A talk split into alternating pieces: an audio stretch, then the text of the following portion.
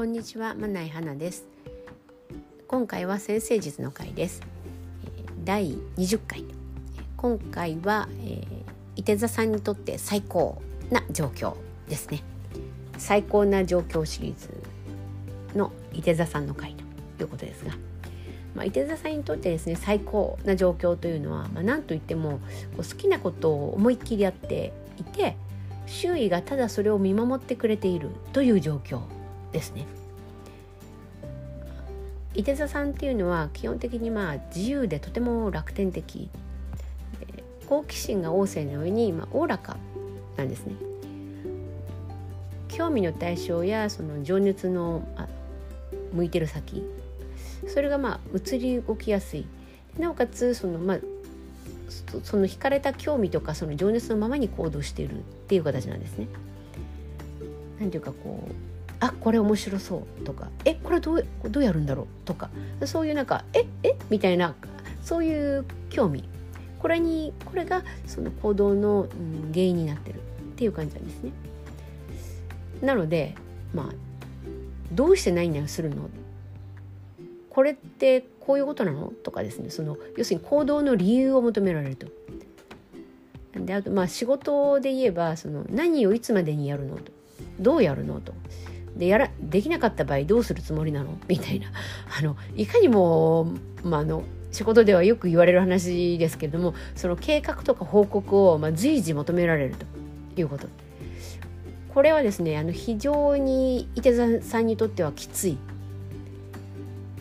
あの興味や情熱のままに行動してるんではっきり言ってですねその行動の理由って自分でもあまりよく分かってないんですよ。まあ、あ別の言葉で言うと行動にあんまり理由がないって言ったらいいんですかね。っていうことになってる。それなのにそのその行動の理由ねを求められたりとかあるいは今後どうするのかと、ね、そうならなかった場合はどうするのかと。いうようなその計画。そういうものを求められたりするのって考えてないんでわからないんですよ。もうひたすらうざいと。いう感じですね。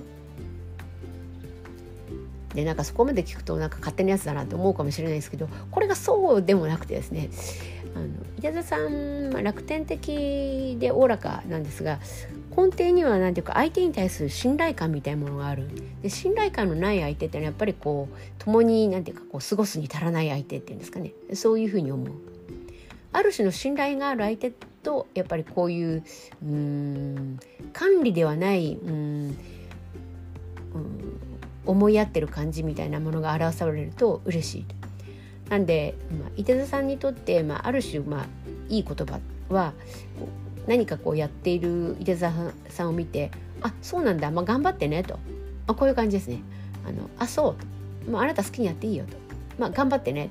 まあ、あなたなりのベストを尽くしてね。まあ私は何もしないけど。ただ見てるだけだけど。あのなんかちょっと冷たく聞こえるかもしれないけどその伊手座さんにとってはこれがベスト。信頼されてる感じがあるんですよ。あそう頑張ってねっていう言い方にね。でまた同じように言ってあげたいとも思ってるわけ。